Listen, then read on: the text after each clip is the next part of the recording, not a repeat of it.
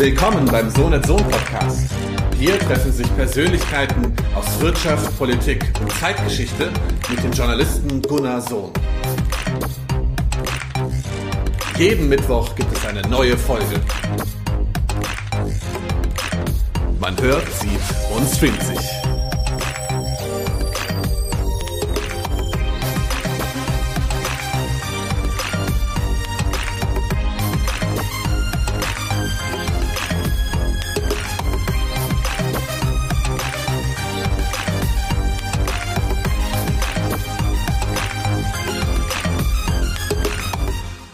Herzlich willkommen zum Studiogespräch von Sohn et Sohn. Mein Name ist Gunnar Sohn, ich bin Wirtschaftsblogger.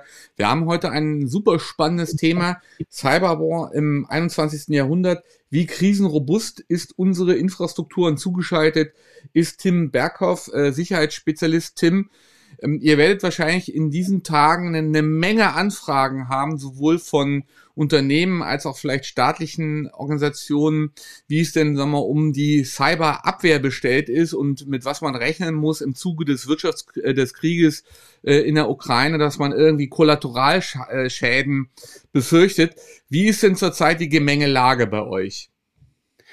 Ja, erstmal von mir auch schönen guten Morgen und danke für die Einladung. Ähm, ich sag's mal so, die letzten Tage waren bei äh, uns alles andere als langweilig, weil äh, natürlich auch befeuert durch die ähm, letzte Veröffentlichung des BSI äh, einige dann schon ein bisschen aufgeschreckt sind und äh, versucht haben, dann ihre aktuellen Sicherheitslösungen ähm, ja abzulösen. Und ähm, da ist halt sehr viel passiert, da ist sehr viel in Bewegung und ähm, nicht alles, was da im Moment passiert, ist auch wirklich ähm, ist auch wirklich zielführend. Das muss man ganz eindeutig so sagen.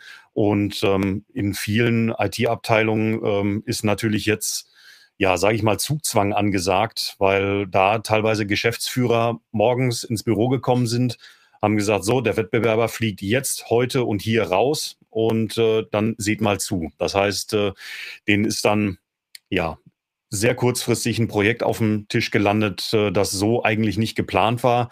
Und äh, auf das müssen Unternehmen natürlich jetzt reagieren. Und ähm, es gibt abgesehen davon natürlich auch eine ganze Menge unterschiedlicher Ansichten, unterschiedlicher Meinungen zu dem Thema. Und ähm, ja, da ist im Moment auch sehr viel Unsicherheit teilweise unterwegs. Also konkret ist es halt die Firma Kaspersky, eine russische Firma, die natürlich einen riesigen Marktanteil bei der Sicherheitssoftware hat. Weißt du ungefähr, welchen Marktanteil die haben? Ähm, ich kann es dir jetzt aus dem Kopf nicht sagen, aber ähm, ich sag mal, die Frequenz, mit der Anfragen bei uns reinkommen, legt nahe, dass das keiner von den kleineren Playern an der Stelle ist. Wenn dann so Rückmeldungen kommen von Geschäftsführern, wahrscheinlich so von mittelständischen Unternehmen, vielleicht auch großen Unternehmen, die sagen, na ja, wir haben eigentlich schon gekündigt und wollen jetzt eine neue Lösung, ist das, glaube ich, eine schlechte Idee, weil natürlich äh, irgendwie die Sache nicht wie so ein Stromschalter ein- und ausgeschaltet werden kann. Ganz genau. Also gerade in großen Unternehmensnetzwerken ist es eben so, dass man nicht mal eben so den Sicherheitsanbieter wechseln kann oder generell von heute auf morgen, äh, sage ich mal, doch recht tiefgreifende Veränderungen im Sicherheitskonzept vornehmen kann. Sowas braucht Zeit. Ähm, je größer eine Unternehmensinfrastruktur ist, umso länger braucht das. Aber auch, sage ich mal, kleine und mittelständische Unternehmen ähm, bekommen das nicht immer von heute auf morgen hin. Und da haben wir eben auch schon Fälle gesehen, ähm, wo dann Unternehmen gesagt haben, gut, dann stehen wir jetzt halt erstmal ein, zwei Tage ohne da. Und das ist, muss ich auch nochmal ganz deutlich sagen, nicht die beste Idee an der Stelle. Das ist auch die Einschätzung, die das BSI in einer FAQ nochmal geteilt hat, dass man lieber ablösen statt abschalten sollte. Denn abgesehen jetzt von dem, was äh, in der Ukraine passiert und was, äh, was sich darum, äh, darum herum befindet thematisch, ähm, der Rest der Welt steht ja eben nicht still. Wie hat sich eigentlich die Firma Kasperskis dazu geäußert? Ich meine, es gibt ja nun unterschiedliche Sicherheitsanbieter. Kasperskis ist einer derjenigen, der natürlich auch im Westen sehr, sehr populär war und sicherlich ist. Äh, was befürchtet man denn, wenn man dann, also so eine Art Trojaner über Kasperskis oder dass man ausspioniert wird oder was auch immer? Was, was befürchtet man? Ja, die Einschätzung äh, des BSI ist an der Stelle, sage ich mal, erst in erster Linie eine, äh, ein politisches Statement und erst in zweiter Linie wirklich ein technisches Statement. Ähm, ich kann es nachvollziehen, warum diese Empfehlung gegeben worden ist. Ähm, die Hintergründe, äh, was da jetzt äh, tatsächlich auf Kasperskis Seite passiert oder auch nicht passiert, das äh, kann und möchte ich an der Stelle auch nicht wirklich kommentieren. Nun äh, gibt es allerdings eine Ableitung, die man ja treffen kann, wenn so ein System gekündigt wird und man kein neues hat. Äh, ist es ja natürlich auch ein Indiz dafür, dass dieses Thema vielleicht auch gar nicht so richtig hoch angesetzt ist in der Unternehmensstrategie, weil es ja nicht nur abhängig ist von einem Softwareanbieter wie eine Firma Kaspersky, sondern es sind ja natürlich auch noch andere Dinge, die eine Rolle spielen. Wie sind immer Systeme unterschiedlich abgesichert? Ähm, was hat man nach äh, äh, generell, um, um äh, Datensicherheit äh, äh, zu garantieren, äh, wie, welche Strategien macht man beim Cloud Computing. Also das Ganze ist ja facettenreicher, das ist ja nicht nur mit einer Softwarelösung erschlagen. Das sieht ganz genauso aus. Also IT-Sicherheit ist eben weit mehr als nur irgendwelche Technik, ob es jetzt in Form von, äh, von Sicherheitssoftware ist oder in Form von äh, irgendwelchen Appliances, die man sich irgendwo in den Keller stellt. Ähm, IT-Security ist halt äh, in erster Linie ein Prozess. IT-Security ist kein Produkt. Das ist schon mal ähm, die erste Erkenntnis, die bei immer mehr Unternehmen auch tatsächlich ankommt. Nur ähm, viel wird eben IT-Sicherheit mit Technik gleichgesetzt und das ist äh, eben nur teilweise die Wahrheit. IT-Sicherheit hängt halt sehr stark an Prozessen und ist äh, schon von ihrem Wesen her extrem prozessgetrieben und da ist Software in welcher Form auch immer natürlich nur ein kleiner nicht unwesentlicher, aber doch äh, nur ein Baustein dieses Gesamtkonstruktes. Es ist vielleicht auch ein Indikator dafür, dass viele Unternehmen wahrscheinlich gar keine, ich sag mal, Sicherheitsbeauftragten dann haben oder Spezialisten, die sich im Unternehmen laufend um das Thema kümmern.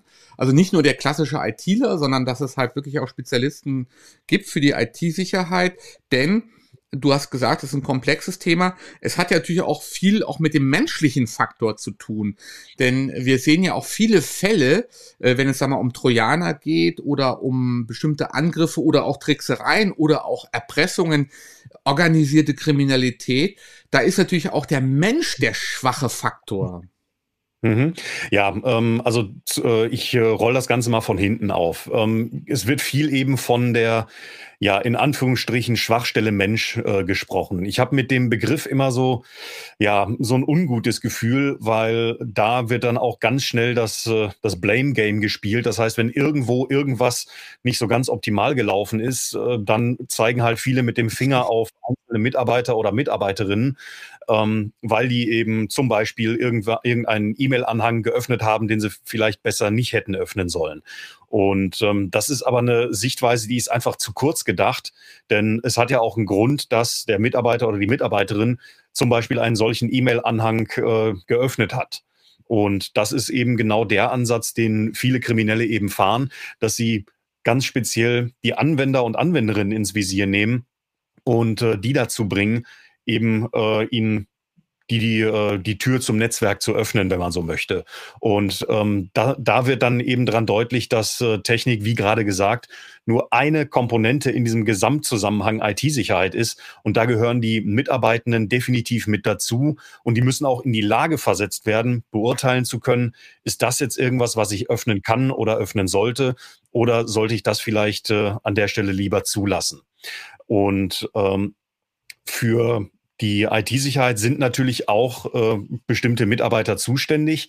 Das war, ähm, um jetzt äh, auf den Anfang deiner Frage zurückzugehen, ähm, da ist es eben so, in ganz vielen Fällen ist es noch äh, immer so ein bisschen diese traditionelle Denke, wenn ein Kabel dran ist, dann ist die IT zuständig. Ne? Und äh, IT-Sicherheit ist irgendwas, was ähm, ja traditionell immer irgendwie auch auf die IT-Abteilung äh, mit draufgeschoben worden ist, weil es hat ja mit IT zu tun.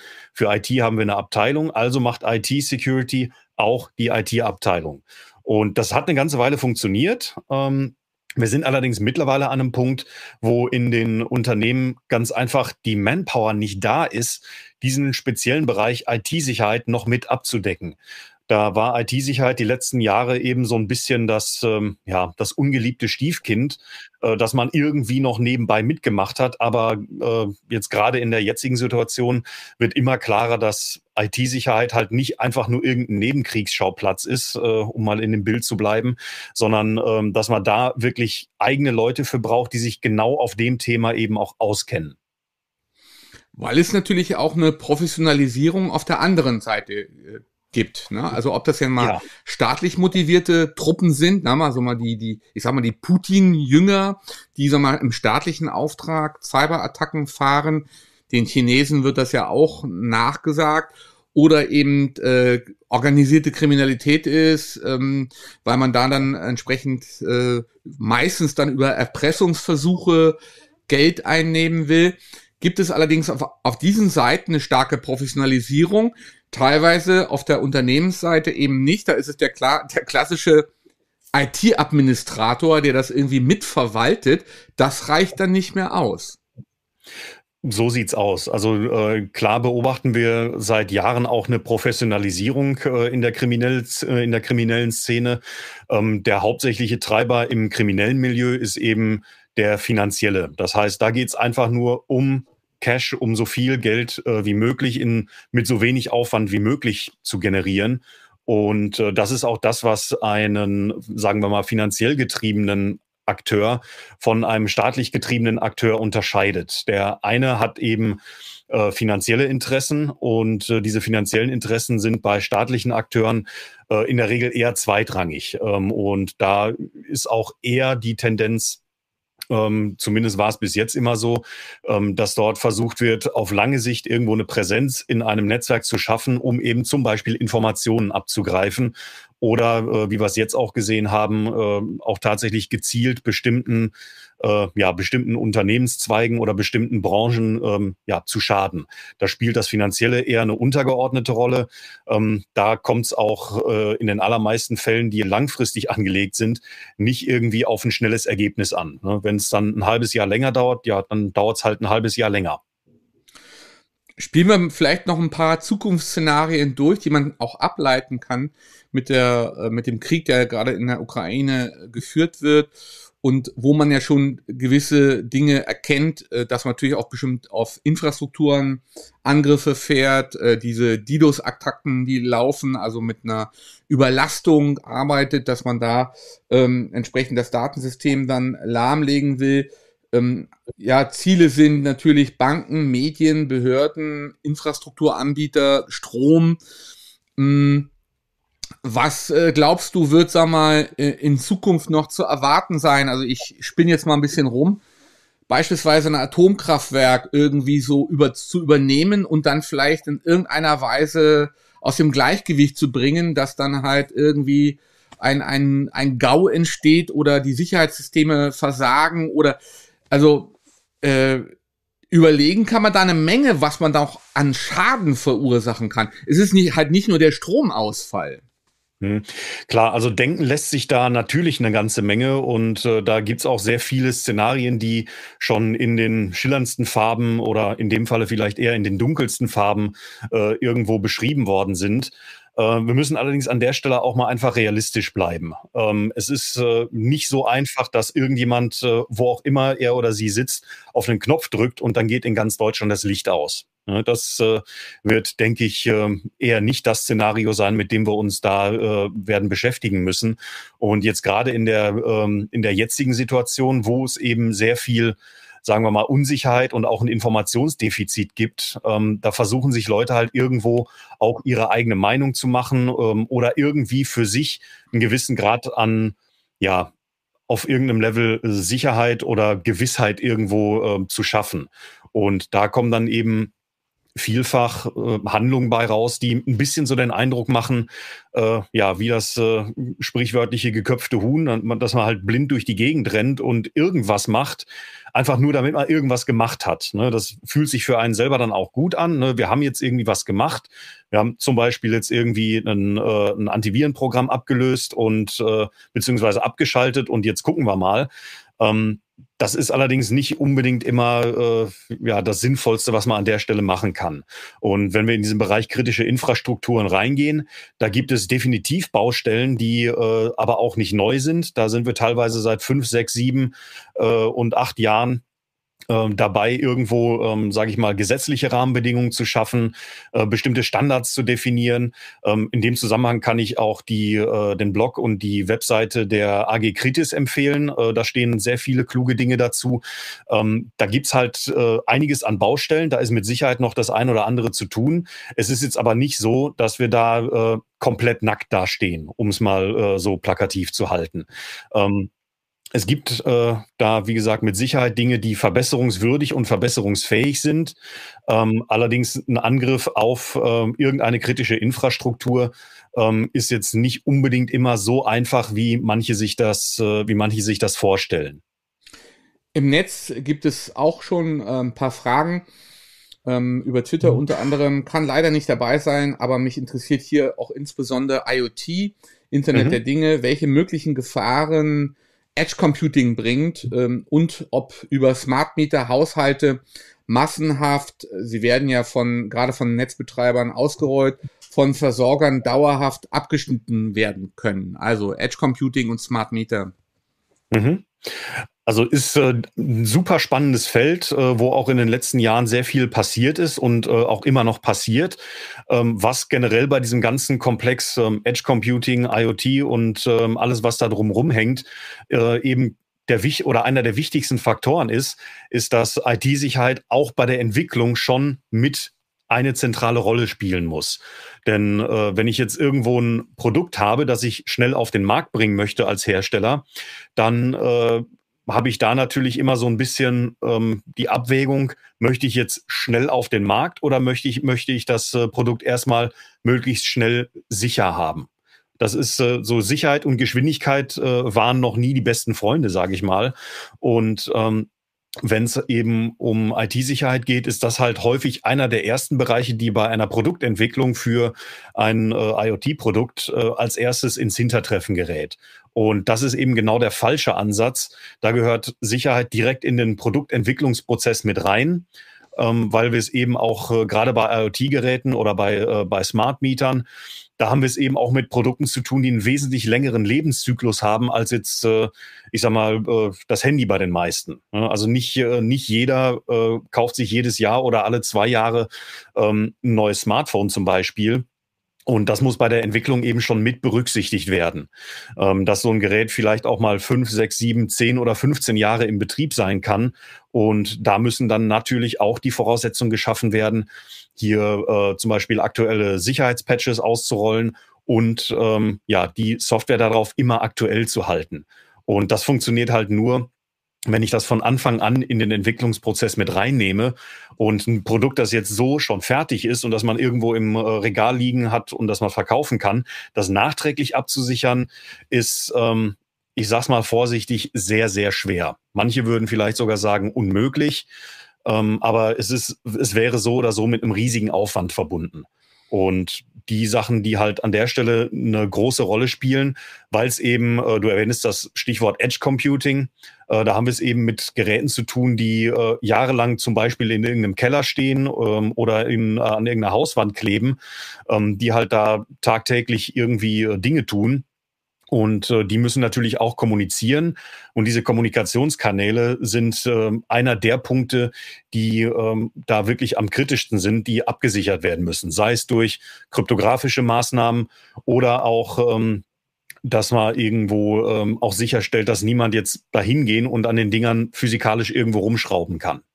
Also das ist ein extrem komplexes, äh, komplexes Thema, was halt auch sehr schnell in eine sehr große Breite reingeht. Ähm, ich glaube, da können wir noch mal ähm, eine abendfüllende Sendung zu machen zu dem Thema. Vor allen Dingen benötigt man da ja auch eine Bestandsanalyse. Also man hat das ja teilweise gar nicht im Überblick. Klar, das, äh, das sowieso. Ähm, wenn ich da jetzt nochmal auf diesen, ähm, auf diesen, auf dieses Themenfeld Unternehmensnetzwerke zu, äh, zu, zurückgehe, ähm, da laufen halt viele Leute im Moment rum und sagen, oh Gott, wir müssen jetzt ganz schnell was tun, weil äh, irgendwie passieren gerade überall auf der Welt ganz schlimme Dinge. und das wird natürlich auch noch befeuert durch äh, Berichte über vermeintliche Angriffe, die sich dann vielleicht im Nachhinein als äh, ja einfach nur irgendwie ein Unfall bei einer Übung oder so äh, irgendwie herausgestellt haben. Ähm, ich sag mal, wenn die, äh, wenn jetzt einzelne Unternehmen ganz plötzlich den Eindruck haben, oh Gott, wir müssen jetzt hier sofort irgendwie was machen, dann würde ich mal die Frage stellen, was habt ihr denn die letzten paar Jahre gemacht, wenn ihr jetzt den, der Meinung seid, ihr müsst da jetzt mal ernsthaft dran? Also die, äh, das habe ich an anderer Stelle auch schon gesagt, ähm, die beste Zeit, da jetzt wirklich an der IT-Sicherheit Nägel mit Köpfen zu machen äh, in einem Unternehmensnetzwerk, die wäre vor fünf oder sechs Jahren gewesen. Ähm, die zweitbeste Zeit ist genau jetzt. Ein guter Hinweis, denn ich habe vor rund 20 Jahren ein Interview geführt mit dem Chef der École de Guerre in Paris, äh, mit dem Chef äh, der Schule des Wirtschaftskrieges, der mhm. schon damals sagte, in Europa gibt es so eine gewisse Naivität im Umgang mit dem Thema Daten und ähm, Informationssicherheit. Da sagte er, es gibt, es ist eben auch ein Bestandteil des Wirtschaftskrieges auch schon seit langer Zeit äh, entsprechend mit, mit Hacking-Attacken äh, zu, zu äh, ähm, ja, sich in Szene zu setzen. Ja. Und er sagte vor 20 Jahren schon, ähm, dass der Unternehmenssektor damit ein bisschen naiv umgeht. Also ist auch vielleicht jetzt der Ukraine-Krieg so ein, so ein Wachrüttler? Ähm, der hat mit Sicherheit auch in der ein oder anderen, ähm, in dem einen oder anderen Unternehmensumfeld, sage ich mal, so eine Katalysatorwirkung, dass dann jetzt plötzlich Dinge passieren, die äh, in der Zeit davor nicht gingen, in Anführungsstrichen. Ähm, aber äh, wenn du sagst, dieses Interview gab es vor 20 Jahren, ähm, finde ich total spannend, weil im Prinzip die Empfehlungen und die Ratschläge, die so ziemlich jeder IT-Sicherheitsspezialist ähm, irgendwie gibt, die sind auch teilweise 20 oder mehr Jahre alt. Ne? Also all diese Empfehlungen, die jetzt heute gegeben werden, die sind halt alles andere als neu. Und ich bin jetzt sehr, sehr ungern nur derjenige, der sich zurücklegt und sagt, ja, wir haben es euch doch gesagt. Ähm, aber ja, wir haben es euch ja gesagt. Ne? Also die, ähm, äh, die Ratschläge, die da jetzt, äh, die da jetzt nochmal erneut durch die aktuelle Krise eben ähm, an die Oberfläche geholt werden, die sind halt alle nicht revolutionär neu. Die gibt's seit 15, 20 Jahren und länger. Und die haben natürlich da jetzt nochmal äh, ganz neu an Bedeutung dazu gewonnen und äh, sind mit Sicherheit auch in einigen Fällen ja, Anlass, äh, dass dann Leute sagen, so, jetzt gucken wir da mal, mal ernsthaft drauf. Ähm, ich möchte jetzt nicht hoffen, dass irgendwelche Unternehmen da draußen unterwegs sind, die, äh, die noch gar nichts haben und die, äh, was Sicherheit angeht, komplett auf der grünen Wiese anfangen. Realistisch betrachtet möchte ich dafür aber jetzt auch meine Hand nicht ins Feuer legen. Denn auch Unternehmen, die äh, jetzt alles andere als Neulinge äh, in der Online-Welt sind, haben da teilweise immer noch, äh, teilweise wirklich große Baustellen. Da bin ich von überzeugt, dass das so ist. Also vor allen Dingen sind ja, haben ja viele Unternehmen weniger als fünf Beschäftigte und da kann ich mir vorstellen, dass gerade die kleineren Unternehmen hm, da große Probleme mit haben, weil sie sich damit noch nie auseinandergesetzt haben, obwohl sie vielleicht auch in irgendwelchen Umfeld, in Umfeld tätig sind, vom Maschinenbau über Fertigung, wo es vielleicht dann doch sehr, sehr relevant ist. Beim Friseur äh, wird sich das wahrscheinlich im, äh, überschaubar abspielen. Aber es, ja, klar. Äh, so, es kommt noch eine Frage aus dem äh, Netz äh, zum Thema Cloud Computing. Es wird ja immer ähm, diskutiert, äh, welche, welche Lösungen wir da anstreben sollen, ob das eine Private oder eine Public Cloud ist, ähm, ob das im nationalen Maßstab stattfinden soll, äh, Made in Germany oder Europa, Made in Europa. Ähm, oder ob es halt eine gute Lösung ist, das dann doch ähm, mit amerikanischen Unternehmen wie Amazon zu machen, wie mit AWS. Ähm, was glaubst du generell bei den großen Anbietern wie AWS, Public Cloud?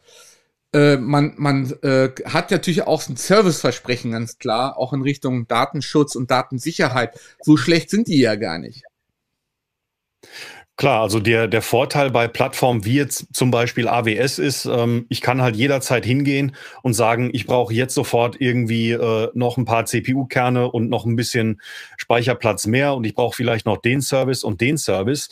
Ähm, das ist also unter wirtschaftlichen Gesichtspunkten äh, total nachvollziehbar, dass, äh, dass Leute halt sagen, wir setzen eben auf diese Plattform. Ähm, man muss halt welche Plattform auch immer man jetzt äh, von den größeren Anbietern äh, da jetzt wählt. man sollte immer noch mit im Kopf haben, wie sieht im, äh, ja, wenn es wirklich mal hart auf hart kommt, meine Exit-Strategie aus. Ne? Also wenn man sich sofort Hals über Kopf äh, mit irgendeinem Anbieter auf irgendeinem Gebiet äh, verheiratet und dann irgendwann ein Jahr oder zwei Jahre später feststellt, äh, ist jetzt vielleicht doch nicht so ideal. Ähm, wie kann ein Wechsel zu einem anderen Anbieter oder zu einem komplett anderen Modell, äh, wie kann dieser Wechsel aussehen? Und ähm, da ist halt eine allgemeine Empfehlung ja schwierig, weil gerade bei, äh, bei IT und IT-Sicherheit so die Universalantwort äh, ist halt immer schwierig. Ja, da ist dann, solche Antworten fangen dann meistens an mit den Worten, ja, es kommt drauf an. Aber was wäre deine Empfehlung generell auch, äh, was äh, Datensicherheit anbelangt, dann auch entsprechende Backend-Lösungen noch zu haben, dass man halt nicht nur abhängig ist von, von AWS und Co., sondern dass man dann eben auch noch zurückgreifen kann auf eigene Geschichten? Ähm, ja, ja, sorry, es kommt drauf an. ähm, jetzt erstmal, um was für Daten geht's hier? Welche Daten äh, werden hier tatsächlich irgendwo durch die Welt geschickt? Ähm, wenn ich jetzt äh, zum Beispiel mein, äh, mein ERP oder mein CRM-System komplett in die Cloud lege, dann lege ich natürlich auch zumindest einen Teil der Daten mit in die Hände des jeweiligen Anbieters. Das, äh, das ist eben so und da muss jedes Unternehmen, das in diesem Bereich unterwegs ist, äh, sich eben selbst die Frage vorlegen, ähm, was möchte ich an dieser Stelle und ähm, ja, möchte ich irgendwie einem, äh, einem amerikanischen, einem französischen, welchem Unternehmen auch immer, ähm, diese Daten jetzt, äh, diese Daten jetzt überspielen. Und ähm, wenn dann irgendwo ähm, auf politischer Ebene innerhalb des Unternehmens gesagt wird, nein, wir möchten, dass, äh, dass es zum Beispiel jetzt in Deutschland bleibt oder dass es in Europa bleibt. Das hat dann natürlich auch einen Einfluss darauf, ähm, ob und welchen äh, welchen Cloud-Anbieter man wählt oder ob dann ein Unternehmen sagt, nein, wir holen das alles wieder zurück zu uns, wir machen das nur bei uns, die Daten verlassen das Haus nicht und ähm, das läuft alles eben bei uns lokal. Äh, alles davon sind Entscheidungen, die ähm, sind erstmal valide, die kann man alle argumentieren.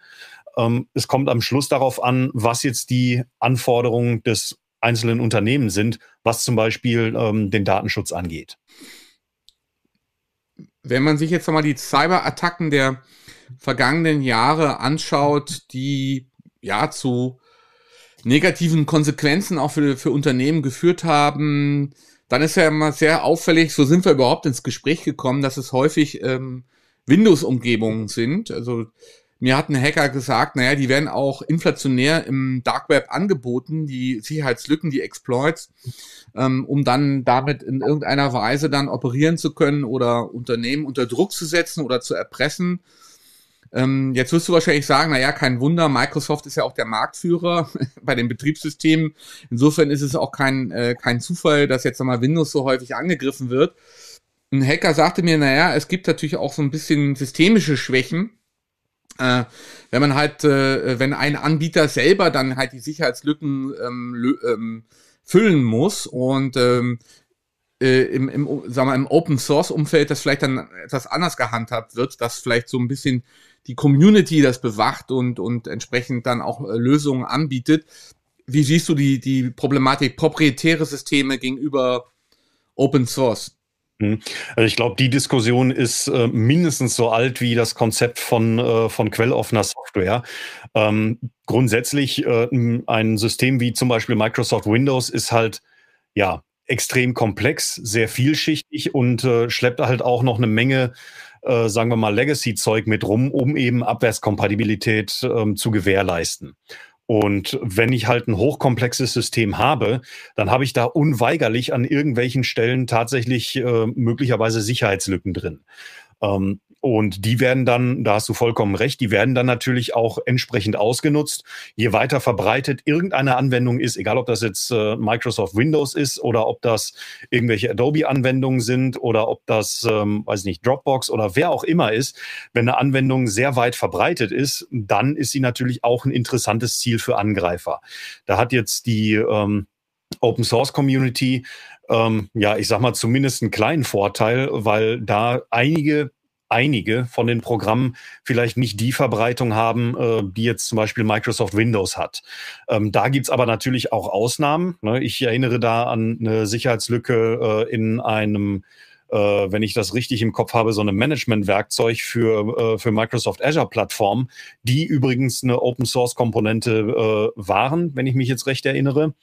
Ähm, aber grundsätzlich die Tatsache, dass eine Software quelloffen ist und dass es da eine Community gibt, die da einen Blick drauf werfen kann, das ist erstmal soweit richtig. Aber die Tatsache, dass jeder sich den Quellcode angucken und den äh, so oft er möchte reviewen kann, heißt nicht, dass es auch tatsächlich passiert. Ne? Also wir haben äh, schon häufiger mal Sicherheitslücken gehabt, die in doch relativ wichtigen äh, Linux-Programmen zum Beispiel drin sind, die da über zehn Jahre drin waren und die keinem aufgefallen sind. Ne? Also, dass irgendwo der Quellcode offen rumliegt, ist erstmal nicht unbedingt ein Garant dafür, dass das dann auch tatsächlich wirklich sicher oder sicherer ist. Ne? Es hat natürlich gewisse Vorteile, das möchte ich überhaupt nicht in Abrede stellen, aber äh, so pauschal zu sagen, Open Source ist deshalb sicherer, hm, schwierig, aber das ist eben auch eine Diskussion, die wird teilweise äh, sehr emotional und auch äh, sehr dogmatisch geführt.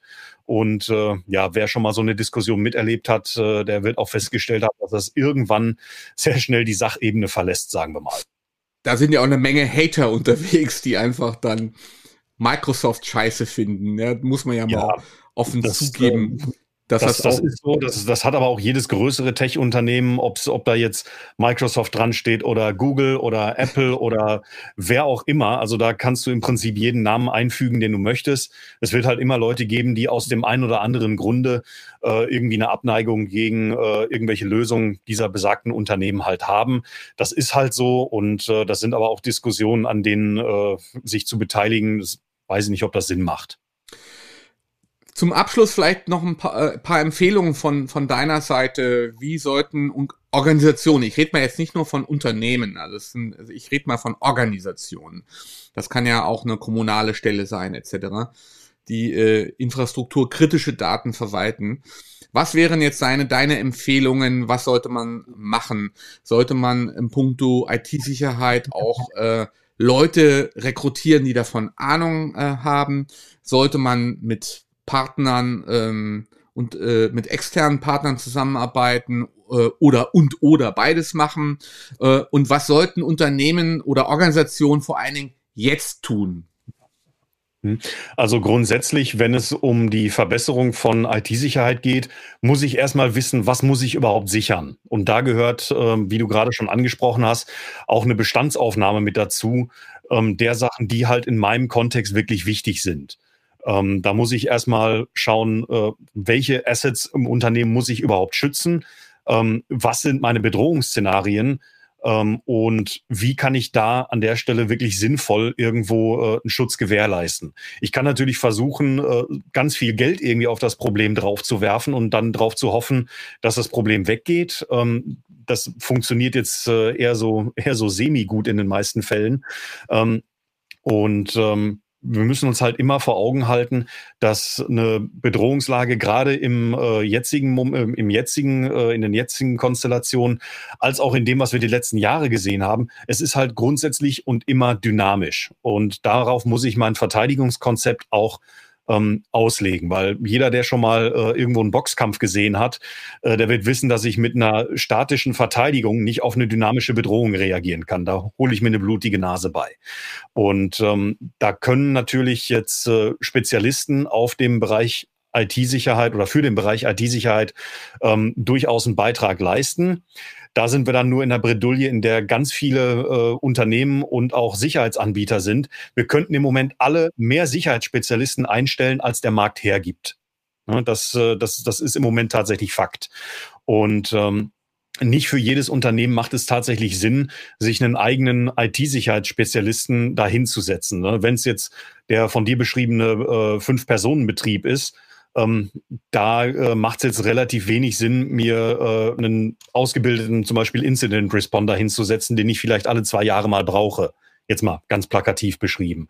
Da macht es auf jeden Fall Sinn, sich extern Leute dazu zu holen, ähm, die erstmal einen unabhängigen Blick auf das Ganze werfen und die sagen können, Leute, da habt ihr eventuell Nachholbedarf, was vielleicht äh, ja, im, äh, im laufenden Betrieb so überhaupt nicht auffällt.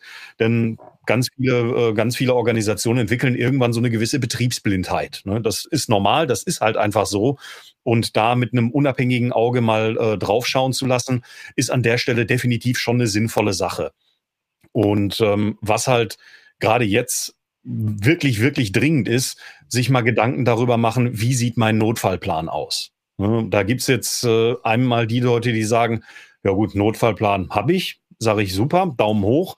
Dann vielleicht mal gucken, ähm, ob ich den nochmal aktualisieren oder überarbeiten muss.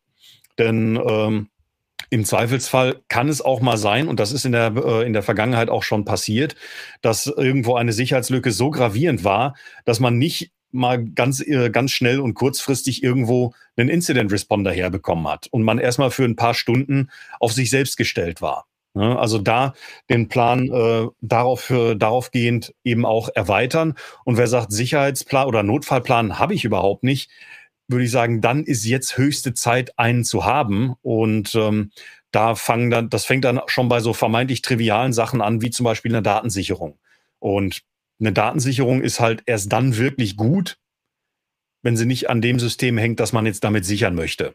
Ne, idealerweise ist das irgendeine Art der Datensicherung, ähm, wo man zunächst erstmal eine Tür aufbrechen muss, um da überhaupt ranzukommen. Naja, und das sind ja dann auch so Sachen, selbst ein Zahnarzt muss ja, sag mal, über Datensicherheit nachdenken, wenn es, sag mal, um Patientendaten beispielsweise geht. Ähm, ähm, wenn, wenn so Sachen geknackt werden oder Kreditkartennummern oder äh, Dinge, die auch indiskret sind oder Geschäftsgeheimnisse. Also es sind ja auch so viele Sachen. Selbst ein kleineres Unternehmen hat ja, sag mal, sehr, sehr kritische Informationen, die dann halt zu riesigen Konsequenzen führen können für das Unternehmen selber, aber auch für die Kunden. Insofern ist es halt nicht eine Sache, die nur was zu tun hat mit Atomkraftwerken oder Krankenhäusern oder Stromanbietern etc., sondern äh, es gibt viele, viele Unternehmen, die mal äh, die datenkritische Geschichten haben, wo auch das laufende Geschäft beeinträchtigt äh, werden werden kann. Wenn man Fragen hat zu dem Thema, also wenn Unternehmen, Organisationen da Hilfe benötigen, dann können Sie mit euer unter, eurem Unternehmen Kontakt aufnehmen, mit dir auch. Man findet dich ja unter anderem bei, bei Twitter unter Tim Berghoff zusammengeschrieben, at Tim Berghoff. Und wo findet man euch noch? Ja, auf www.gedata.de. Da gibt's erstmal eine ganze Menge an Informationen, was wir können, was wir machen und wenn es dann irgendwo noch Fragen gibt, da stehen auch Kontaktdetails, wo dann sich ein Unternehmen hinwenden kann, auch wenn jetzt gerade tatsächlich mal eine ganz akute, äh, eine ganz akute Situation da ist, wo Unterstützung gebraucht wird. Prima, Tim. Also für die ähm, Ratschläge und wir beobachten natürlich die Gefahrenlage weiter, was jetzt in den nächsten Wochen und Monaten passiert, äh, sowohl in der Ukraine als in Russland, in China, äh, in Europa generell. Also das wird sicherlich noch eine teilweise auch bedrückende äh, Lage, die wir da, die wir da ähm, durchstehen müssen.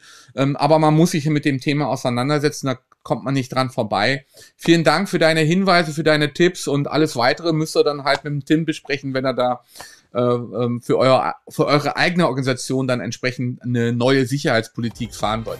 Vielen Dank für das Gespräch. Ja, danke auch und danke für die Einladung nochmal.